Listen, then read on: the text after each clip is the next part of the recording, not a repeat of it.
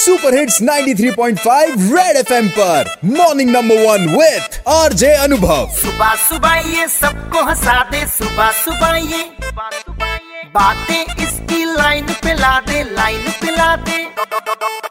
अनुभव अनुभव नंबर 1 अनुभव अनुभव मॉर्निंग नंबर 1 पे, अनुभव अनुभव नंबर 1 अनुभव मॉर्निंग नंबर 1 पे।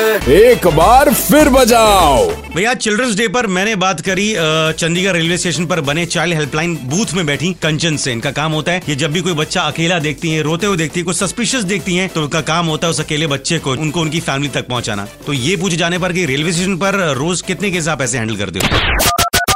हाँ जी सर, यहाँ पे आते हैं डेली केसेस आते हैं, कम से कम 2 से 4 तो केसेस रोज के हैं हमारे।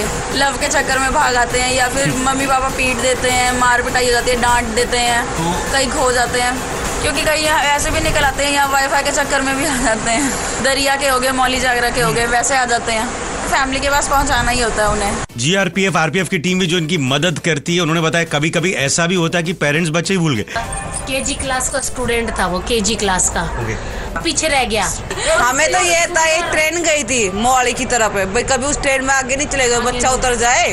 फिर वो बोला नहीं हमें, हम आए हैं चंडीगढ़, जीरकपुर पहुंच गए, जीरकपुर से वापस आए।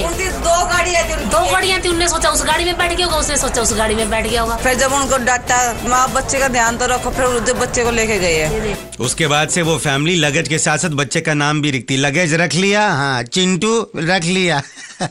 बजाते रहो, हैप्पी चिल्ड्रंस डे।